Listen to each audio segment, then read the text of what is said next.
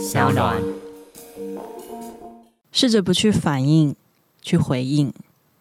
可以恐惧，但是不要完全的顺从恐惧。嗨，欢迎来到我的森林，我是很可爱又很可口的海苔熊。海苔熊心里话，在这里陪着你。各位听众朋友，大家好，欢迎回到海苔熊心里话，我是海苔熊。你相信缘分吗？你相信命中注定吗？你相信冥冥之中自有定数吗？前几天我听到一句 Albert Ellis 的话，很棒，想跟大家分享。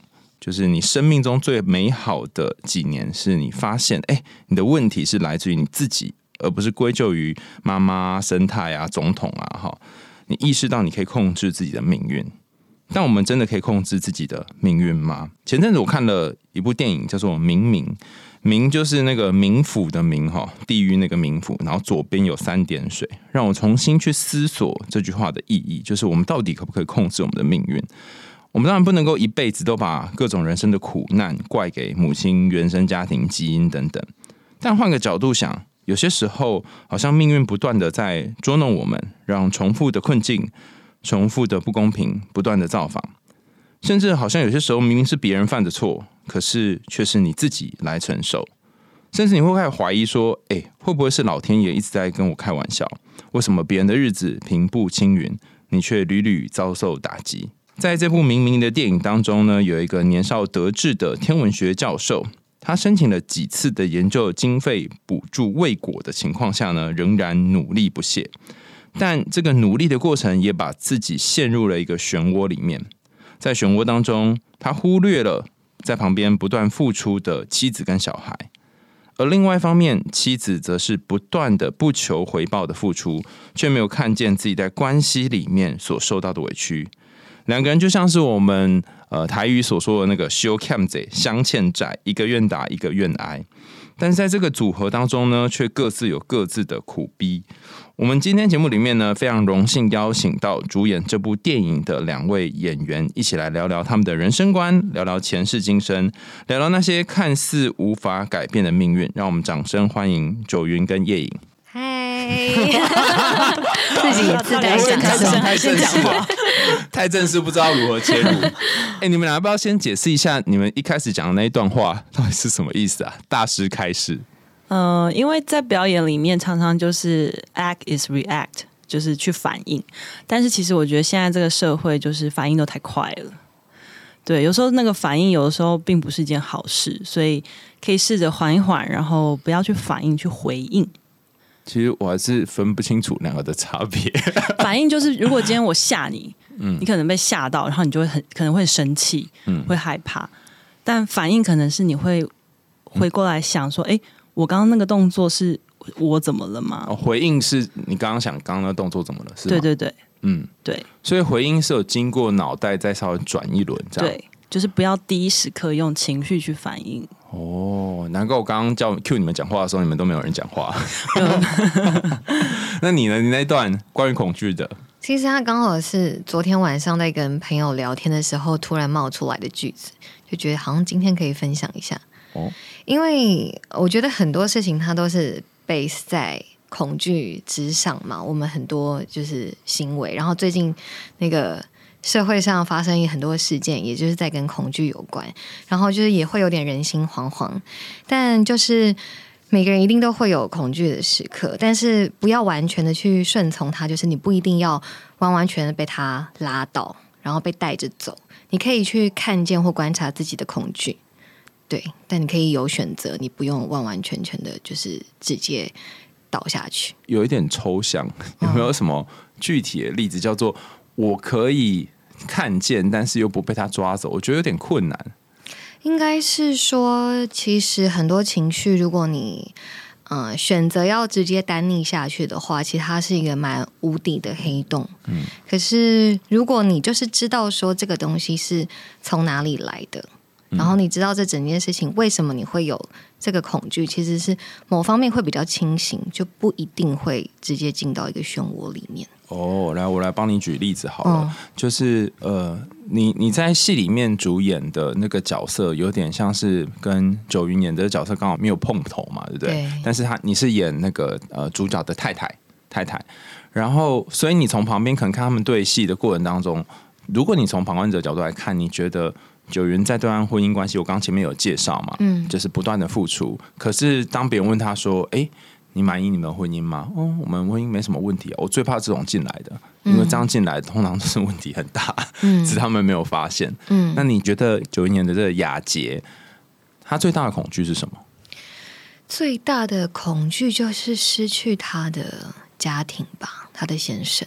嗯嗯，可是他这样子就是不断付出，就没有失去他的家庭吗？他已经失去了。嗯。那应该就是民音，就是说，那我已经没什么好失去了，不是吗？那么因为还有还是有小孩，小孩还小，我觉得这就是一个现实的状况。就是这个不是我们两个的逻辑的，我觉得这是一个普世社会现在所面临的问题，就是夫妻之间已经貌合神离，但是因为有个孩子，所以好像大家还是要住在一起。但是我有句台词就是说，我们其实就像室友一样。就是我们只是因为为了住在一起而继续当夫妻，因为有了一个孩子，所以我们继续当父母。但其实真正那个夫妻跟父母中间的实质关于爱的东西，其实已经没有了。可是这样看起来很矛盾啊！就是说，你恐惧失去的东西，是你已经失去的东西。那你到底在守着什么呢？我觉得应该是还不愿意接受已经失去的这件事情，所以还是试图要做点什么努力吧。哦，然后这样就等于有点像你刚刚说那个陷入这个恐惧里面被他抓走。嗯，那不要用这样子的。那如果不陷入的做法是什么？不陷入可能就事实止血嘛，切断关系，离开这个关系。哦，这样也是一种选择，或是不要无止境的付出。哇哦，嗯，我没有想过离开关系也是一种选择。离开关系是一种选择吧。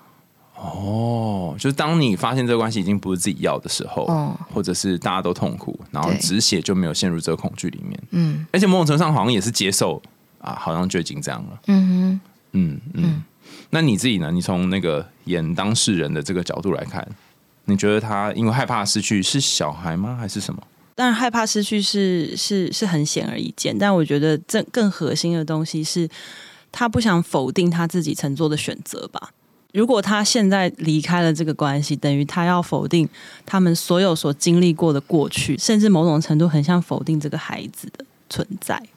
哦，对啊，因为毕竟我们，比如两个人会在一起，其实里面也有一段，就他们蛮好的那段时间。嗯，那做了这个选择，然后后来婚姻走到这样，那对方也没有做什么不对的事情，他也没有，至少我的角色看到他也没有没有真的劈腿或干嘛，他就是很努力的做他的研究。那他不是本来就是这样的人吗？那我怎么可能因为他本来是这样的人，然后我现在决定我不要跟他在一起了，只是因为他不爱我了？那这句话言下之意就是，如果我要这么做，那我等于否定了我过去所做的一切决定。哦，我常听到很多人会说，我如果承认这件事情，我就背叛了以前的我自己。嗯，然后为了避免这个背叛的感觉出现，所以我就。背叛现在的自己也蛮奇怪啊！两个人里面选一个，你你可以介绍一下你在里面演的这个角色吗？因为刚好像还没有谈到，叫做 Pluto 吗？对，我叫 Pluto。嗯嗯，然后他是那个嗯，墨子怡在里面演的这个教授的男主角，教男主角的教授的学生。嗯，然后很喜欢天文学，对于就是星际有一些疑问，所以就下课的时候就会请问老师。嗯，在你那个戏里面，你演这个角色的时候，你对于这个算是天文学教授吗？你自己的对他想象是什么？我觉得就是对于老师，因为老师就是有一些知识在嘛。那你对于好奇的事情、不了解的事情，然后面对一个有更多知识人，其实是有一点崇拜的，然后也会感觉到某一种神秘感。嗯嗯。对，所以两个人才会有一些幽微的火花出现。其实我我跟制作人在看的时候，他就一直说什么有一个火花，然后我就是看不出来到底火花是什么。在陈修的眼睛里面，那个火光 是什么？是什么？因为基本上他对我没什么笑意，那对他，他就是问他一些天文学的东西，就刚好问到他的，就是他最最有热情的地方，然后他讲就讲的很兴奋，然后眼睛都会有火光这样子，然后还带他去天文台。天文台是一个很私密的地方，哎，对这个角色来说，他他愿意把这个女学生领进这个地方。哦，带他进到他私密的领域。现在这样讲，但听起来都有点危险。对，没有这样，他是他其实是一个公开的地方，但他的意思是，我的意思是说，那是一个他呃很安全感的地方。没有，其实应该是说，这私密不是指说什么身体的私密处，而是是这一个有他心灵的一个很，它算是一个具体的空间，但是也象征一种心灵的空间。对，嗯，到他心灵的一个很私密的地方。就像如果今天我们遇到。比如说，如果我遇到很喜欢人，我可能会才会把书给他看。然后叶颖如果遇到很喜欢他，可能才会把歌给他听。我们不会随便就把我们的创作或者是分享给一个我们根本不熟，或是我们没有觉得我们会跟他有什么火花的人。嗯哼。哦，那在戏里面演那个 Pluto，他也是这样子吗？他也是把自己私密的地方、那个心灵的位置给他看吗？我觉得 Pluto 其实是一个对于外界的情感都是保持距离的人，就他自己本身也是一个很神秘的存在，所以那个教授对他会好奇，也是我觉得也是出自于这一点。其实他就是去那种酒店驻唱这样子，嗯嗯，就在酒店当歌手。然后有一次陈修刚好是去到酒店，也被其他教授带去，然后就看到他，嗯哦。我差点忘记这个桥段，但是你讲之后，我突然意识到一件事，就是这个白天的 Pluto 跟晚上在酒店驻唱的这个 Pluto 是不是两个不一样部分的他？嗯，一个 A 面，一个 B 面。嗯，讲出来这个大家就知道我们年纪啊。A 面 B 你觉得呢？那个那个不一样的点是什么？嗯，我觉得一个可以保持在比较清纯的学生状态吧，另外一个就是进入社会去接受考验。哦，因为我觉得歌手就是在舞台上他是有个魅力的，然后那个魅力在他在平常当学生他是收起来的。那陈修其实，在那个酒店，他去那个酒店，他其实他刚好在一个非常不好的状况。我不知道他到底是先被这个人吸引，歌声吸引，还是魅力吸引，还是他先认出来？可能是先被吸引，然后才发现认出来，所以那个结合的很快。嗯，哇，对。原来是这样，嗯，但我不太确定他是先看到他在唱歌，才在教室遇到他，还是反过来，我搞不清楚，忘记了。就是我刚刚有人在开始问我说：“哎，你是学荣格？”我就说：“对啊，因为我老板就做荣格。”然后我们有一个很有趣的一个观点，就是说，呃，一个人阴暗的地方是会受到另外一个阴暗地方吸引的。就好像影子就跟影子重叠，然后我相信 Pluto 白天可能有它的样子，可是晚上有一个比较不为人知的秘密的黑暗的那一块，哎，好像也被陈修给看到，然后两个人这阴影就有所重叠。可是因为后来我就想想说，呃，刚刚都是从陈修角度切入嘛，那 Pluto 对他只有崇拜，但是没有其他的感情吗？我觉得 Pluto 呃对他的感情是很模糊的哦，嗯。不一定是这么完完全全的情愫，我自己的理解是模糊是怎么样的感觉啊？就是我觉得他好像没有真的爱谁，或者是非常情感浓郁的去喜欢谁。哦，就像是遥远的那颗行星一样。哦，对，哇，难怪我就觉得你在片里面有一种疏离感，嗯嗯，就跟沈阳东隔着一个东西。对，我觉得他的关键是疏离感。嗯，然后相形之下，你的位置就是有点太热，是不是吗？太热，就是太想要要去做点什么这样。没有啊，那就是一个妻子要做的事情啊。哦，没有，可是你 都在里面，应该是说你都会说啊，你要不要喝点什么？我帮你热热汤，我什么？就是你有好多好多是替陈秋做事的这些桥段。我觉得那不能算做做事，听起来好好庸人哦。我觉得可以比较想成是对关系之间的。Action 吧，就是我的目的是希望我们能改变我们现在这个很冷的状况嘛。嗯，那我就会希望说，好，那我 offer 一些一些事情，比如说，可能我试着在讨好他，或者是安抚他，或者是关心他。那这些不断不断的 action 都不断不断的被拒绝了。嗯嗯，而且我发现你在里面演的部分蛮好的地方，就是好像有些时候陈修的拒绝他不会就不要，他是一个沉默，或者就就没有讲话。沉默就是最可怕的句，或是 柔柔 眼睛。对，我觉得那个可能跟小莫自己的质感，还有我们这整部电影的痛调，就是编导在创作这部电影的那个痛调有关。就是我们好像都没有直接把很多话说出来，因为可能真的说出来就不好看了，所以我们可能用一些动作。我记得那一场我在阳台抱陈修的戏，其实就是一场求欢戏，就是我都已经抱上去了，然后他要放掉我的时候，他就是。还抓着我的手，然后拍一拍我。这个拍一拍这件事情，其实是一种拒绝。然后我相信他们两个的身体语言是完全能理解这些事情的。哇！然后这个是是拍拍，却是拒绝。对啊，当然呢，就是好好好，就安抚，那是一种拒绝。我觉得这个东西才是戏剧里面最好看的东西。哇！你现在说，我才知道说，哦，原来那场是求欢喜。没有，老师讲的直白一点，因为新闻都这么写，反应直白一点。反应时间也太长了吧？我是雷龙之类的。要不要？要不要回房间睡？这样。嗯，因为他们好像都一直分房的感觉。嗯嗯，所以你在里面的感受是他不管怎么付出，这个角色就是你怎么做哪些东西，然后想要试图去挽回或者是拯救这个婚姻，但好像对方都无动于衷，很挫败，他们连沟通都没有办法。我觉得就是现在我身边很多朋友也是面临到婚姻进行到这样的阶段，就是完全没有沟通，然后没有沟通就没有办法，没有那个契机去改变一些什么事情。嗯。嗯，那你们两个觉得陈修他他到底怎么了？怎么了？因为你们就从旁边第二、第三的人称的角度去看嘛。嗯嗯，我是觉得他是把他心灵封闭。起来，因为包括就是可能在研究的过程中，他一直拿不到经费这些事情，然后是慢慢慢性的，好像就是在梦想的路上被打击这样，然后有点无法持续下去，所以就是久了会有一点意志消磨吧。然后像刚刚我们讲到那个天文台部分，我就觉得。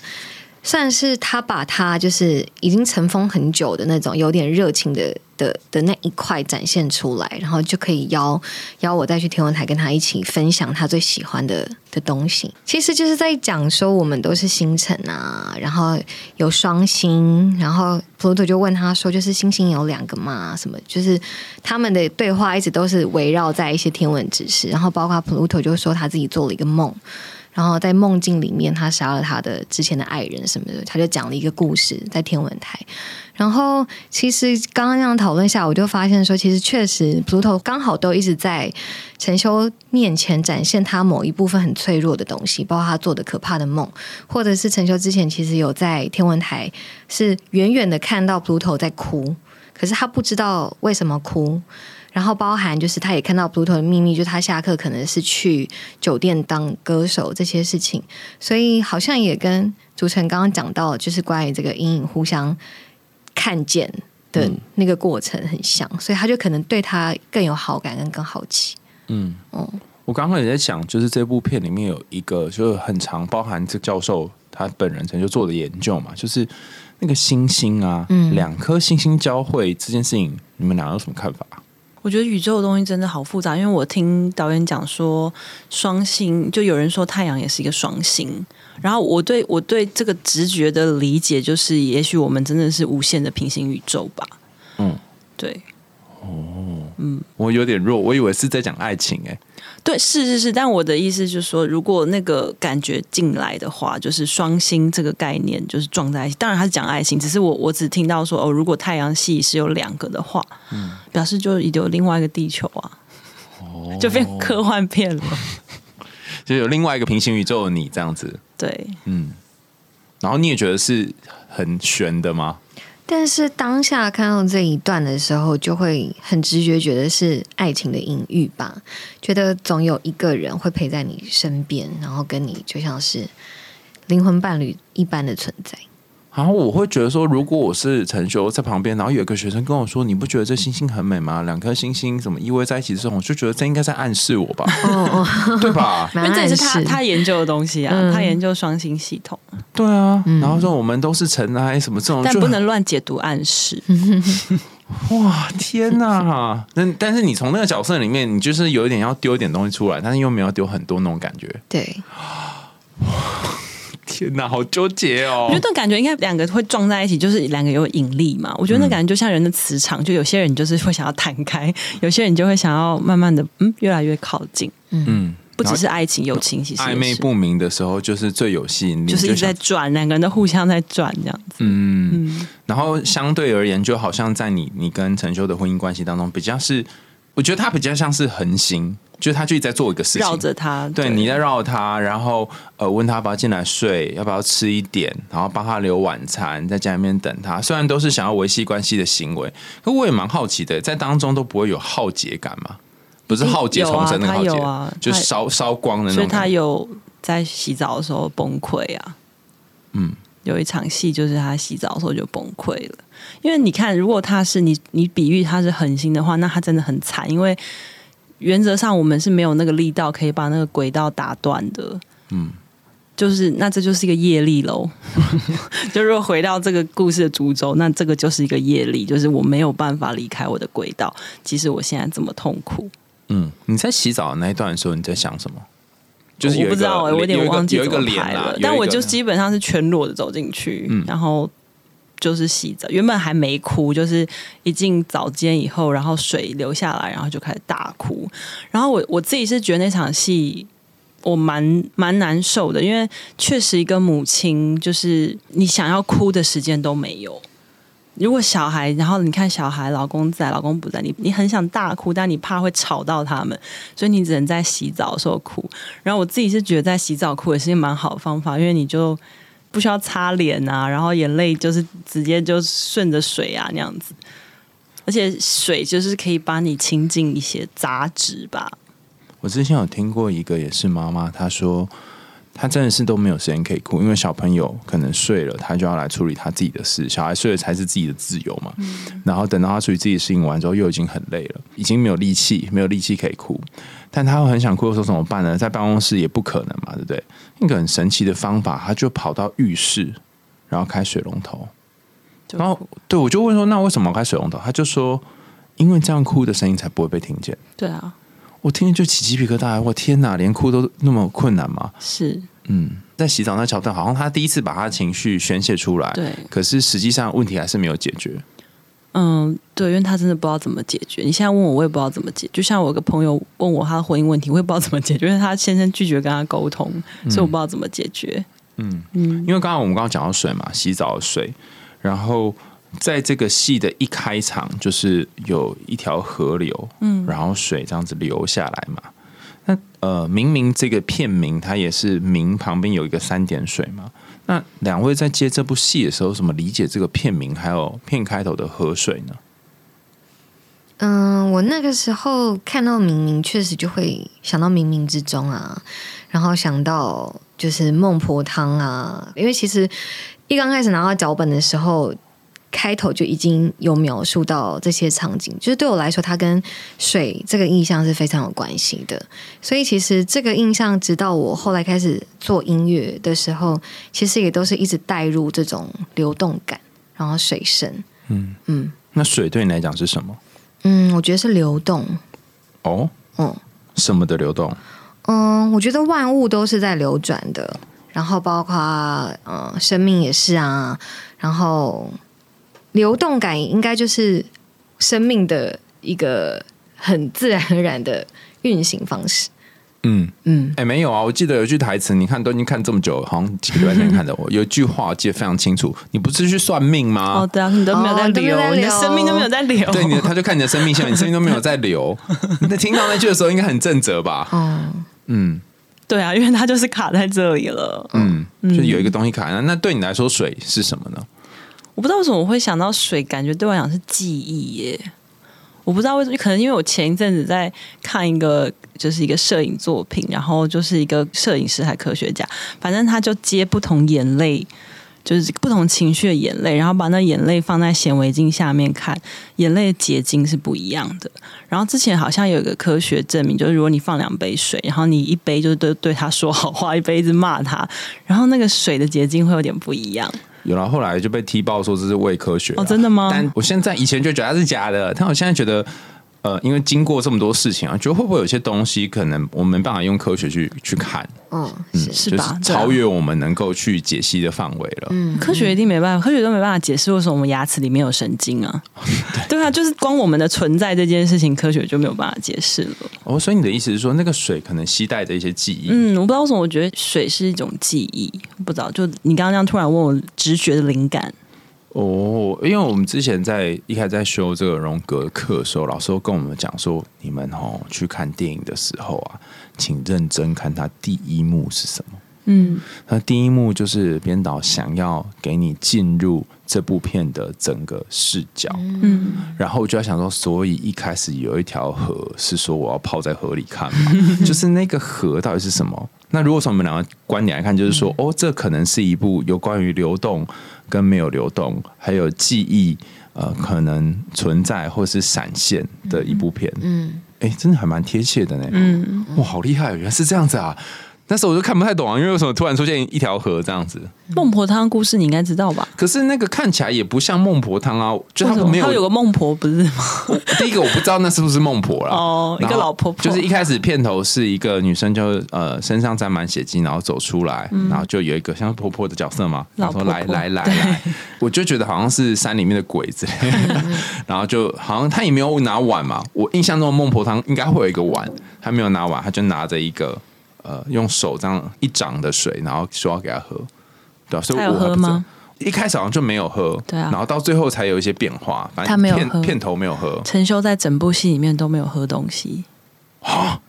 对，我不知道呢。嗯，哇哦，那果然这个是设定好的，真真果然是一种卡住的感觉。那你们那时候为什么会答应演这一部戏啊？因为这关于前世今生的题材应该很少见吧？呃，其实也不会很少见了。以前花神咖啡馆那些也在讨论。那因为我们其实前期走了很久，后来开拍，二零二零年才开拍。其实，在好一两年前就开始在在进行。那个时候的我，其实觉得这个戏好酷，我就是有三线叙事。我反而会觉得是这样的三线叙事，台湾的影视比较少见。嗯，台湾都是处理时间的时候是单向处理，但是因为时间这件事情本来对我的创作跟我看创作方式，我觉得都一直是一个很重大的议题。就是我喜欢的创作者，我会非常喜欢看他怎么去处理时间。那这部电影处理时间的方式就是用三段，然后我就会想要知道他怎么去做。所以我觉得吸引我的题材其实是这个，就是导演怎么去处理时间。哦，这部片里面有讲到三个时空点，一个就是我们刚刚描述的现在这个时间嘛，嗯，然后还有一段是在讲呃日剧时期的一段故事，对，日剧时期，然后还有一个是呃陈秋小时候的故事嘛，所以就有三个时空点。那你说你很喜欢他这个三个的时间处理的原因，是因为？因为比如说有些线性的走，他会告诉你说现在是几年几年几年，然后他的时间好像就是顺着走，甚至他就算不是顺着走，也可能是现在过去现在过去这样跳。可是这部电影它不会这样告诉你，我觉得这才是真正时间的感觉。就有时候你的未来可能是你的过去，就我觉得时间应该是一个圆。我觉得这件事情只是让我。感受很深的部分，就是要又要请大师开示，因为出来的时候呢，呃，宣传也是跟我们讲说，哦，这个导演认为就是未来可能就会影响你的过去，我就说瞎小，完全听不懂是什么意思啊？嗯，未来会影响你的过去，我觉得那就是一个起心动念的状态吧。我用一个比较具体的形容好了，就是我们到现在都没有办法理解金字塔是怎么做出来的，嗯，那所以有一些谣传就说金字塔是上个文明留下来的。嗯，所以如果有有一派系的就在讲说，我们人类的那个文明其实是已经绕了一圈，然后我们现在其实是在一个很出阶的状况，然后等到往后走到最后那一阶的时候，人会理解神的原因，是因为人就是神。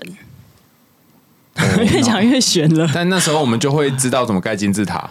对，然后我们就会再面临下一次的灭亡。对，然后就会全体灭绝。我觉得这是我所好奇的啦，不代表它绝对正确。但是我所以我才觉得说，时间它是不是一个线性的？嗯嗯，过去跟现在、未来是有可能在同个平台展现。你想象舞台剧好了，舞台剧你可以表现一个角色，过去、现在、未来同时存在，这是一个形式。但是在现实生活中有没有可能发生？搞不好有。只是我们不知道，我们就这样错身而过。那在影视上面，我们怎么用影视画面的方式、镜头语言去表达这件事情？哎，你这么一说，我就还蛮好奇的，你觉得音乐里面可以同时处理时间吗？譬如说，它有两三个轨，然后是不同的，或是你有听过哪一首歌是你觉得它是有有时间性的？其实我觉得音乐本身还蛮有时间性的，就像是。嗯，例如说，我做编曲好了，因为它同时可能会有几十轨一起在运作，然后这些声音它彼此是交织的，谁先出来，然后谁要退后，然后它代表什么样子的画面，或是他要说什么样子的语言，这件事情，它就是一个很时间性的作为。哦，对所以一个东西它可能会影响下一个出现，对然后下一个出现是因为前面有承接了一个什么？哇，我都不知道有十几轨，因为我们这最多只拿三四轨。哦，其实几十轨甚至上百轨都有可能。然后可能你在这个地方出现的旋律好了，这个 riff，你在下一段它可能又出来，然后其实它是在回应你一刚开始出来的这个东西，或者是用不同的乐器来表达，就是其实前面出现过的这个东西，其实它是很有时间性的。哦，那也有可能你在一开始埋了一个不知道是什么的东西，然后到最后你才知道哦，为什么一开始有这个声音？其实确实是这样子，比如说我在那个，因为后来呃完成配乐之后，其实大家可能会发现，所有在整部电影里面出现过的某一些配乐片段，最后都是集结成为那个主题曲，它其实是一体的。所以呢，对我来说，其实也是在说，我们有时候看到的是一个非常就是小的一个局部的东西，但其实就像宇宙，它其实是一个大的整体，跟生命还有轮回，整件事情它其实是非常庞大的，它有全貌，但是它可能是先用某一些局部呈现在你面前。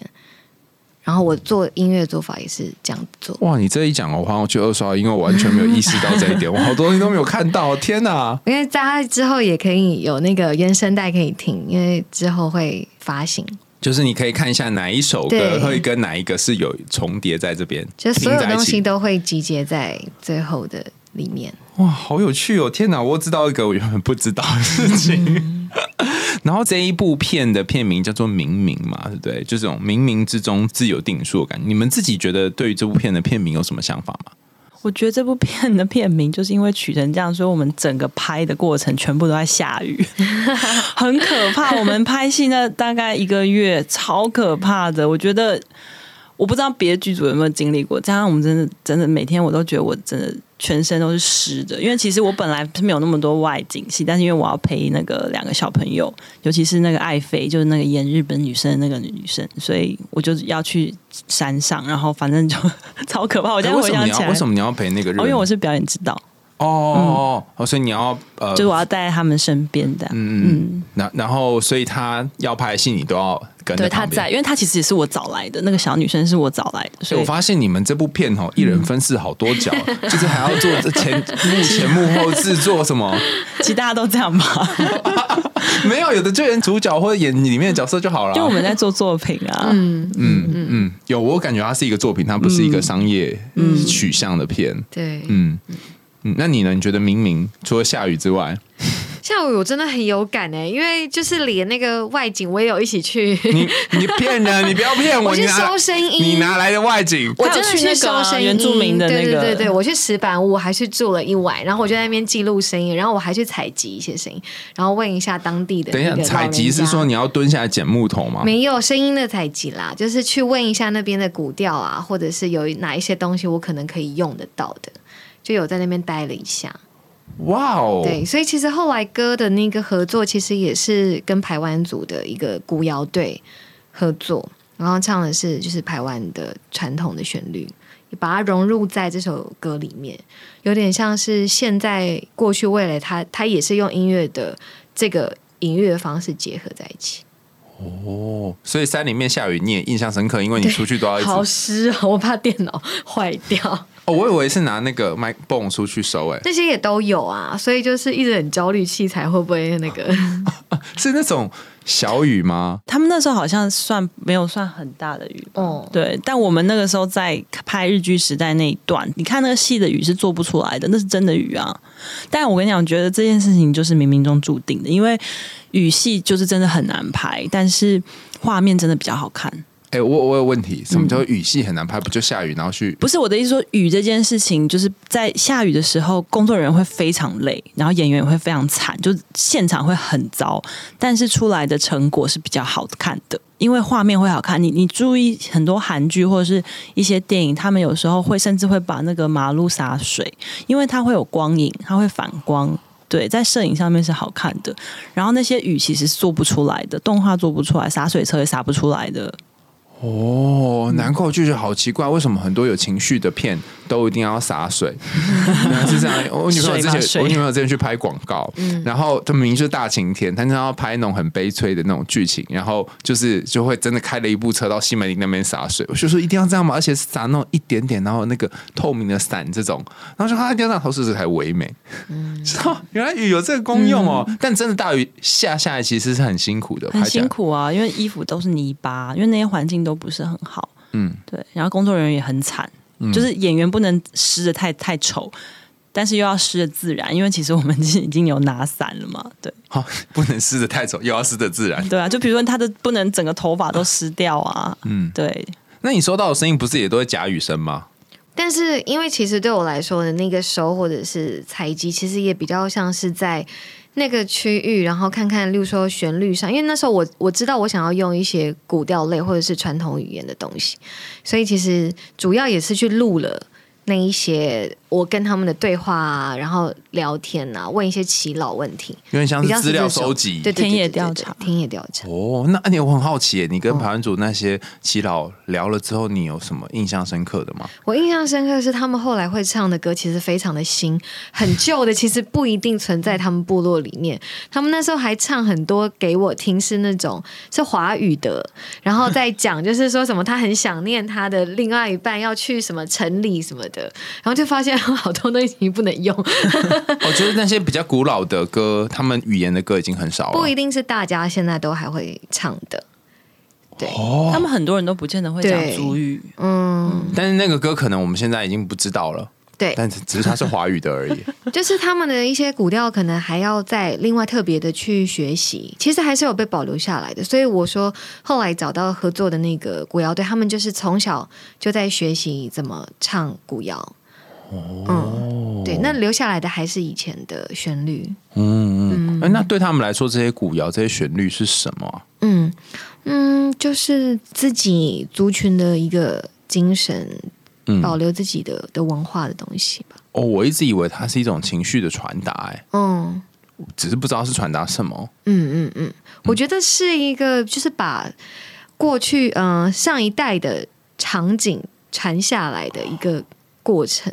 哦，对耶，，对因为那时候没有什么相机什么之类的。对然后你在，不论是你在跳舞啊，或者在办祭典的时候，那个音乐好像就可以重现那时候的时空。确实，因为后来我都有在问他们说古谣里面到底唱的是什么嘛？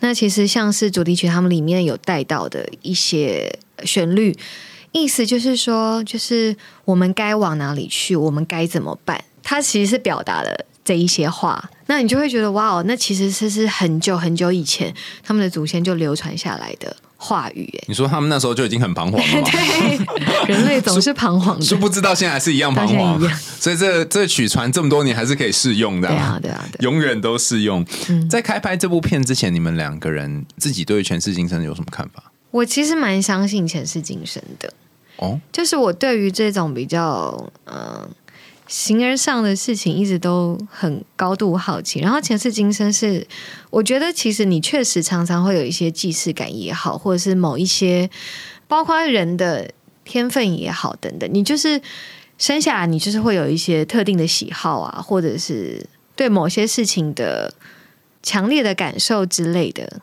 我觉得这个或许就是跟前世有关的东西。就有些东西你不知道为什么就是很有感觉，对，然后也找不出原因，可能是前世留下一些印记。嗯嗯嗯嗯，嗯，而且我相信的不是只是前世今生，我就相信会有很多很多很多事，直到你把你的业力处理完了。你说有很多很多事，就是可对，能就是上上世、不是只有上上上前世今，生这么简单而已，可能还有更早更早以前的这些东西，它不会只是一次性的上跟下这样这么简单，所以还会有下辈子，还会有下下辈子。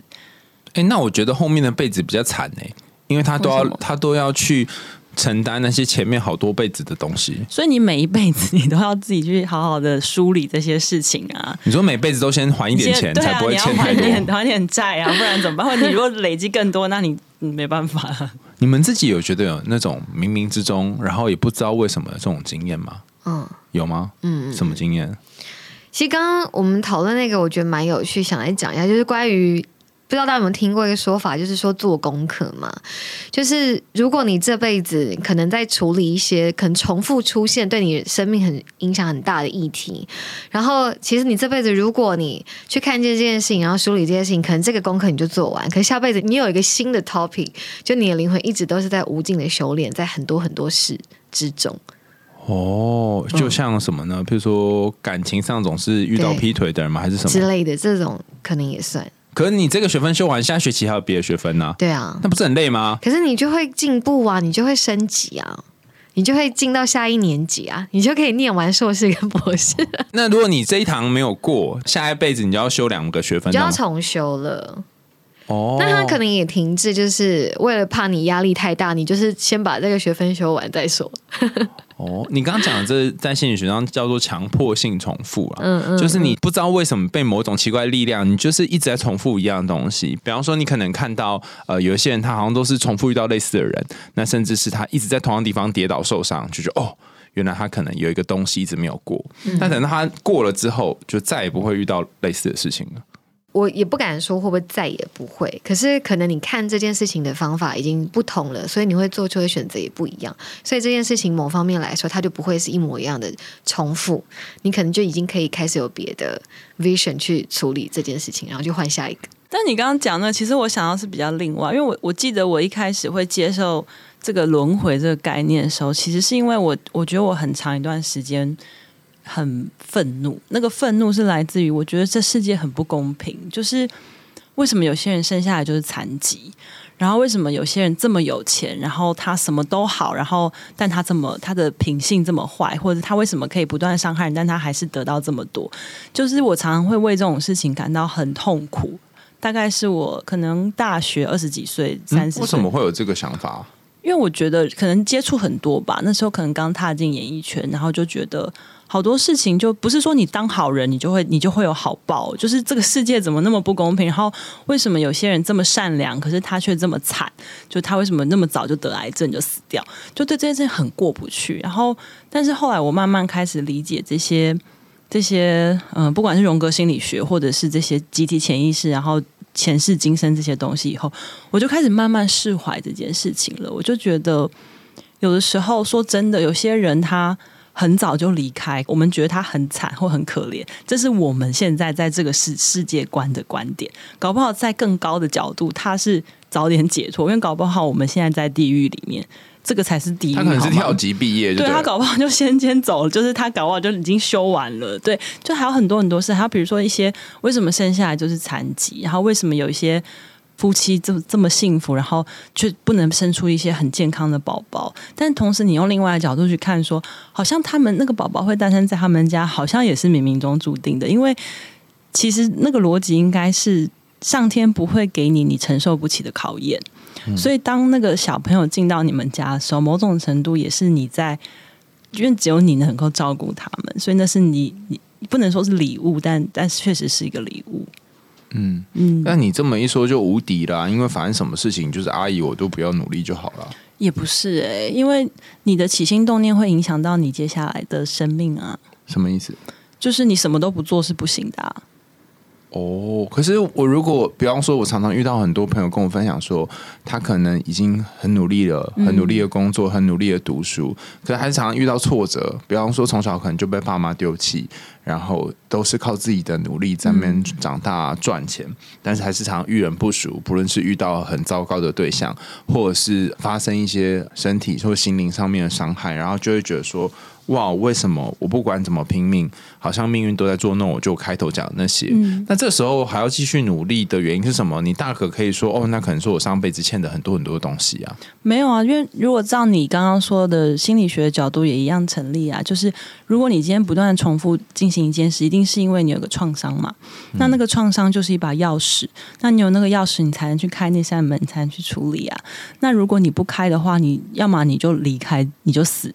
那你死完，你下辈子还是有一样的事情要去处理。可我觉得你刚刚讲那个愤怒啊，比较适合是那种呃先天的，或者是也不是只是先天。我觉得就像你们心理咨商师会跟案主聊的，就是有的时候他不断的重复经历一些痛苦，然后那个痛苦其实是有脉络的。那你有两种路，你一种说哦，我业力业力，但是那个业力是说他告诉你有这件事情，但你要去怎么去面对，怎么去经历，还是你自己决定。嗯，对，因为经验还是你自己的。就是你可以选择你诠释跟呃后续你想要怎么处理这件事。有一些你人可能就真没有办法改变了。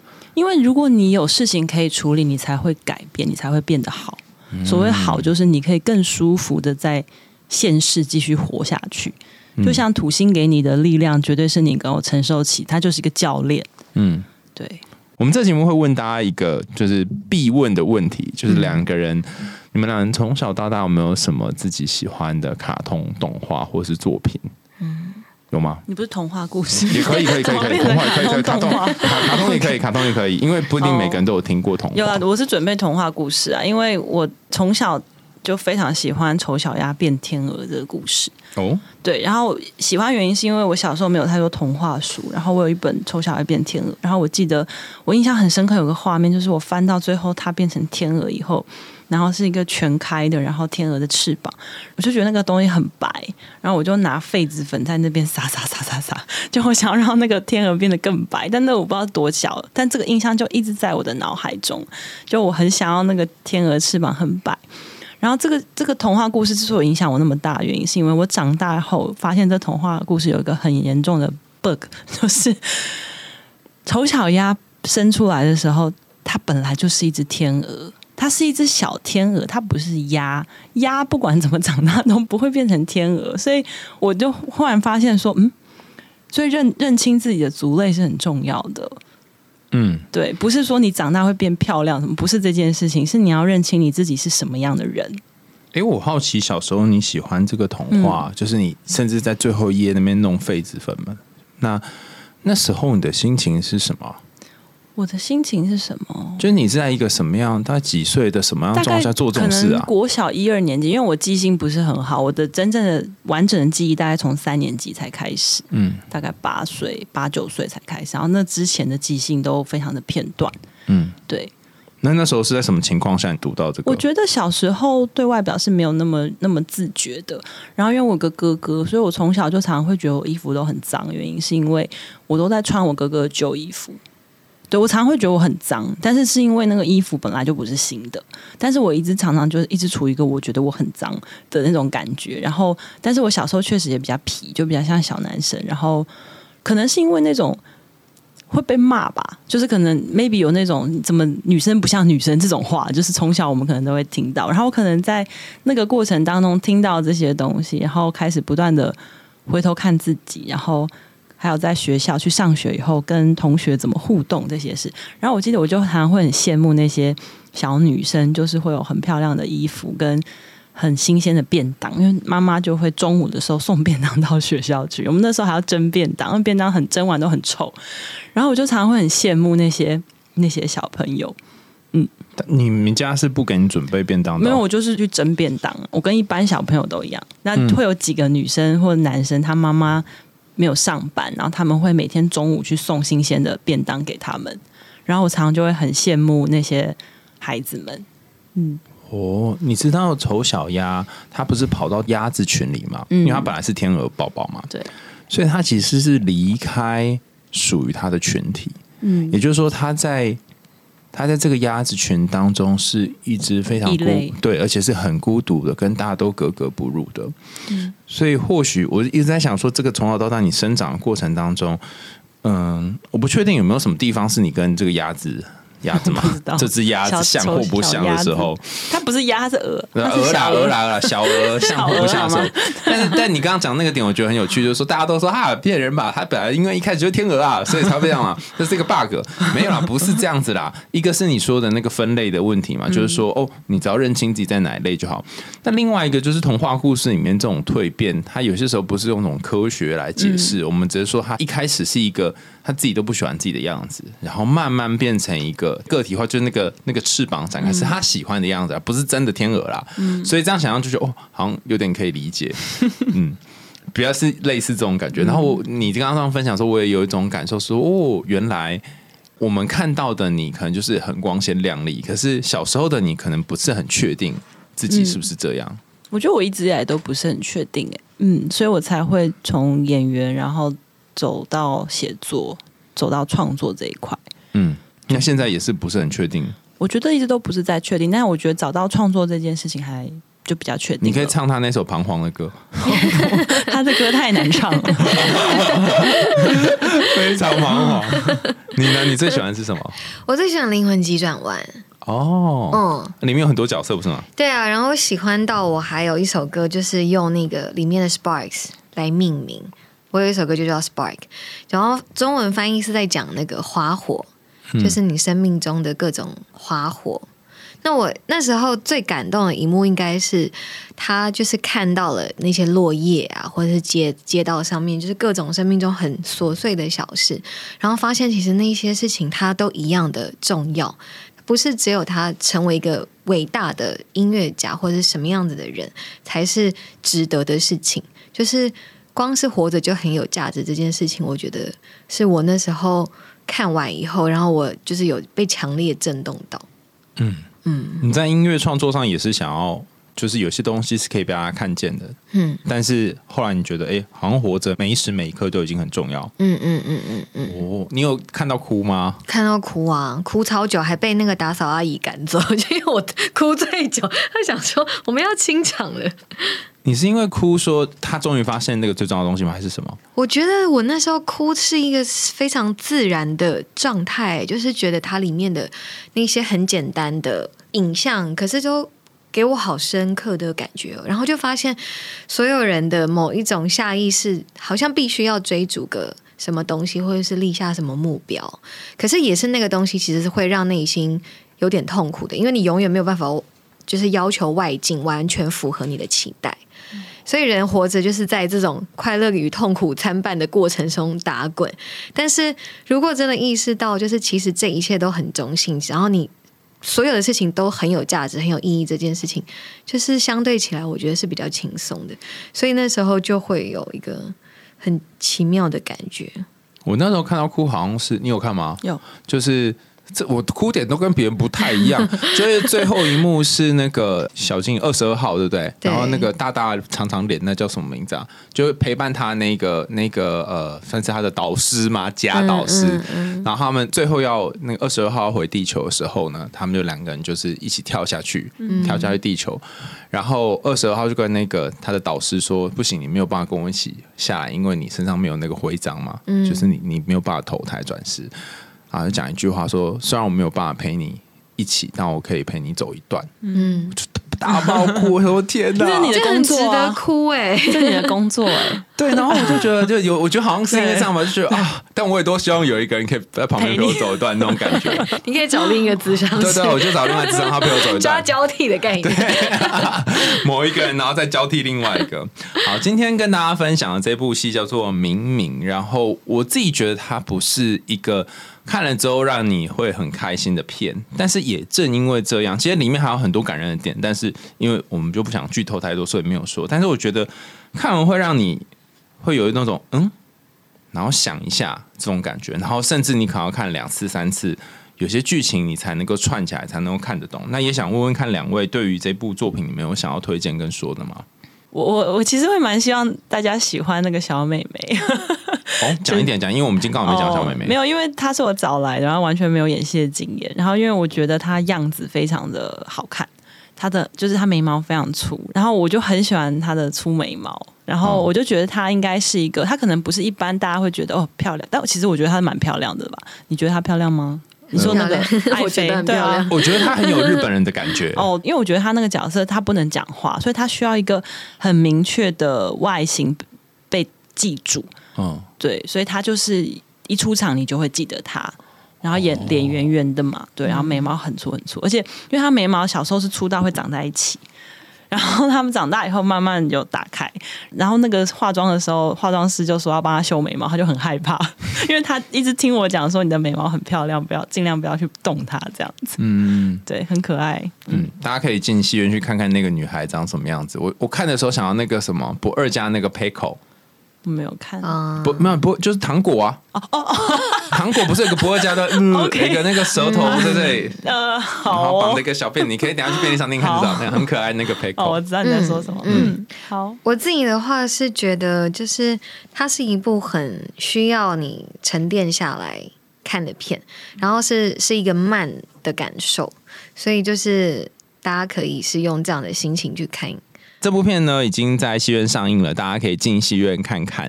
然后你们会推荐自己看吗？还是跟朋友一起去？可能可以自己一个人，我觉得可以试着自己一个人去戏院里面静心一下。嗯，感受一下这部戏带来的魅力。嗯，对，边看边冥想这样。对，然后你一边听的时候，可以一边留意这部电影的配乐。然后我觉得，光是你坐在里面，然后只是听配乐，也会有一种进到那个时空的感觉。嗯，好，那今天非常谢谢九云跟夜影来我们节目，然后也到了节目的尾声了，感谢大家的收听，欢迎大家在 Apple Podcast 和其他的留言管道告诉我们你听完故事的想法，也欢迎透过桑当这个平台赞助阿雄我们家猫咪布瓦的罐头哦。想听更多有趣的童话故事和心理学知识吗？我们还用心里话，下次见啦，拜拜。拜谢谢，拜拜。